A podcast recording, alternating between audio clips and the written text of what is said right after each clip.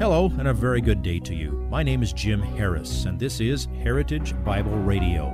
Heritage Bible Radio is an extension of Heritage Bible Church in Boise, where it's my joy to serve as the teaching pastor. Every day, we devote our radio time to studying a portion of the Word of God so you can know Him better through Jesus Christ and serve Him better through your local church. This week on Heritage Bible Radio, we continue our study of Apostle Paul's letter to the Ephesians. Ephesians chapter 4, verses 11 through 16 is our passage of study for this week. Here are five reminders of what we have learned from this passage already.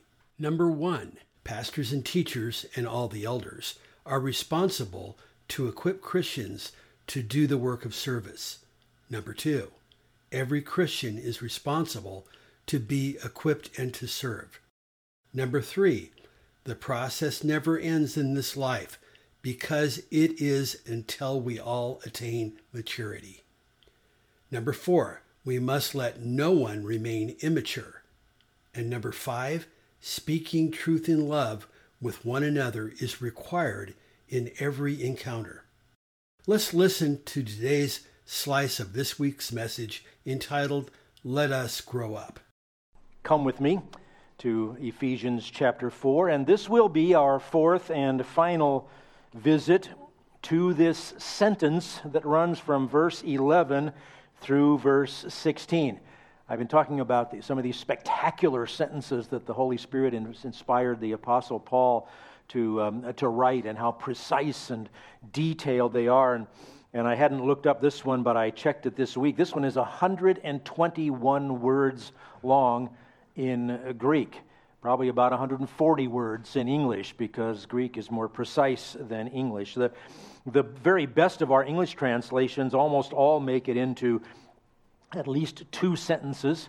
I've noticed the two exceptions I've found to that are the King James Version and the New Legacy Standard Bible. But um, whether you punctuate it one sentence or two sentences, it is spectacular. Let's, let's take one more look at this whole sentence before we look in detail at a couple parts of it. Ephesians 4, starting at verse 11. And he gave some as apostles, and some as prophets, and some as evangelists, and some as pastors and teachers, for the equipping of the saints, for the work of service, to the building up of the body of Christ, until we all attain to the unity of the faith and of the knowledge of the Son of God, to a mature man, to the measure of the stature which belongs to the fullness of Christ. As a result, we are no longer to be children, tossed here and there by waves and carried about by every wind of doctrine, by the trickery of men, by craftiness and deceitful scheming, but speaking the truth in love. We are to grow up in all aspects into Him who is the head, even Christ from whom the whole body, being fitted and held together by that which every joint supplies, according to the proper working of each individual part, causes the growth of the body for the building up of itself in love. In our daily emails, we're in John chapter 13, and I can never remember if it's what I'm about to say tomorrow or what I said today or what I wrote yesterday, but somewhere in the last few days, we're at John 13, 34, and 35. By this, all men will know you are my disciples if you have love one for another. This is God's plan for how to put on display to the world how He can transform lives. And they can, we can show that we belong to Him by how we belong to each other. Now, we've been at this, uh, well, I'd say three visits to this one sentence before today. Here are some bullet points, reminders of what we've learned so far. Pastors and teachers are placed in the body of Christ to equip Christians. They are responsible to equip Christians to do the work of service in the body of Christ. Every Christian, therefore, is to be equipped and is responsible to uh, be equipped and to serve. This process never ends in this life because it is to go on until we all attain, and if we all reach maturity, we're going to have a whole bunch of mature Christians, and mature Christians are good gospel spreaders, so there will be new believers who will need to be matured. This is God's plan until He is finished building His church. We must let no one remain immature. It's not okay for somebody to be saved by the skin of their teeth and just, just barely hanging on to get into the kingdom of heaven. Now, if you belong to Christ, it's transformation. You're a new creature, and growth is part of that spiritual life. And how do we accomplish this? Well, we stopped here last time speaking truth in love. Now, there is one more command in our text.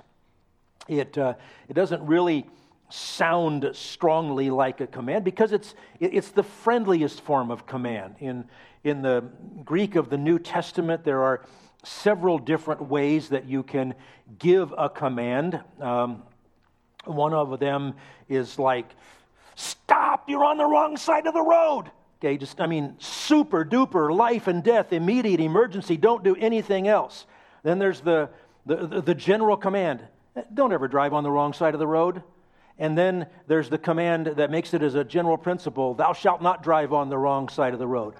And then there's this friendliest version. This is the one where you say, hey, come on, let's do this. You've got your arms around somebody's shoulder. You say, This is the way. Come on, I'll, I'll show you how we do this. Let us proceed together with this. The best way to translate it, if, you, if we have any grammarians in the, in the crowd, it's called a hortatory subjunctive. And uh, that's not unacceptable for saying in public, even if you don't know what hortatory means. It means it's an exhortation. We are to grow up in all aspects. That's the command.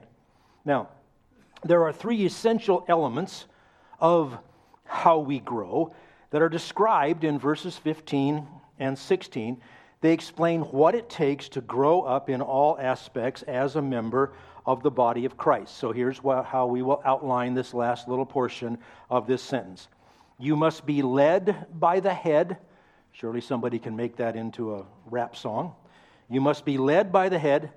You must be connected to others. And you must be actively serving as we focus on those three thoughts, don't, don't lose sight of what we've already gleaned. This is God's overall plan for building his church. There's no reason to wonder why you're not growing and more excited about your faith than you used to be, or why you lack maturity, or why it seems that God isn't using you. If you're not sold out to doing all you can to be equipped to do the work of service. This is, this is the plan. This is all in that same um, overall plan. This is why we gather together as a church. This is why our relationships with other believers in the context of the local church have to be the highest priority relationships after our own families. We, we belong to each other. I, I was hearing somebody discuss this week, some, uh, some people that are writing things, uh, talking about how the, um, the, the old model of church uh, has to be replaced with a new model, the old model of gathering together. Well, you, you can't do that now in this world. Now, now we have to figure out how to, how to connect people that don't get, into, get, get together and rub shoulders and, and, and work side by side. In other words, we're going to try to build a church that isn't Christian. That isn't what Jesus wants. It's not an old model, it's the only model. It's God's, it's God's plan. Now, recall from where we left off last time that, in contrast to the inconsistency of immaturity, where people can be blown around by winds of doctrine, some new novel idea that, uh, that, that, comes along. Um, the, the opposite of that is no, we're not going to be blown around. We're going to be constantly speaking truth in love to each other. And remember, I said it's a really interesting thing where they took the word truth, which is an abstract noun, and turned it into a verb. It would literally be truthing each other in love. When, we, when we're together, we're, we're anchored in the truth, and, and we speak truth and we practice truth. Now, these final two verses of this spectacular sentence need our attention. Uh, I've said that in the past several weeks that in order to, for, for this church, this little part of the body of Christ that we love so much, Heritage Bible Church, if we're going to continue to forge ahead toward maturity and toward fulfilling Christ's plan for building his church, it requires full buy in from each one of us to do what he calls us to do. We're all part of this. This isn't what somebody else ought to do. This is what we all need to do. Sentence uh, popped into my head sometime in the pre dawn hours this morning as I was making my final pre church pass through what I had written for this, and it just occurred to me every church is smaller than it looks. Now, no, what do we mean by that? What we mean is Christ is building his church, and he's building it with the parts that are described in this passage.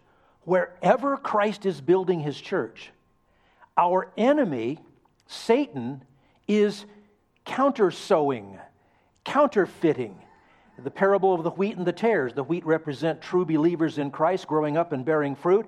Tares, T A R E S, are weeds that look just like wheat until the harvest. Satan's a counterfeiter. And every place that there is genuine faith, there is counterfeit faith. So when I say every church is smaller than it is, the real church, the, the, the body of Christ, is smaller than what it looks like. Some of the reformers called it the visible church and the invisible church.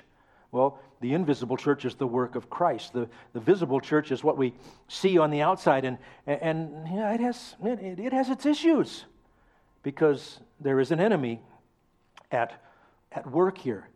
Now, when I look around and, and, I see your faces, and I know it's the promise of God that there are counterfeits wherever the true is, I look around and say, oh, surely not here.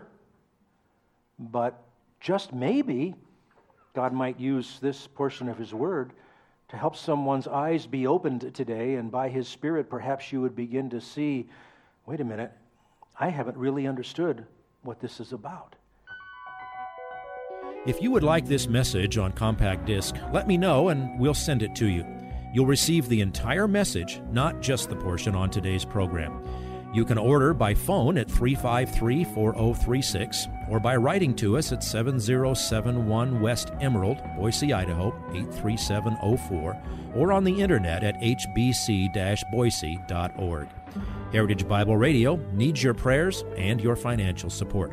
Once again, you can reach us online at hbc boise.org or by telephone at 353 4036 or by writing to us at 7071 West Emerald, Boise, Idaho 83704. And if you need a church home here in the Treasure Valley, I hope you'll visit us any Sunday at 7071 West Emerald. For Heritage Bible Radio, I'm Jim Harris. See you next time. Bye bye.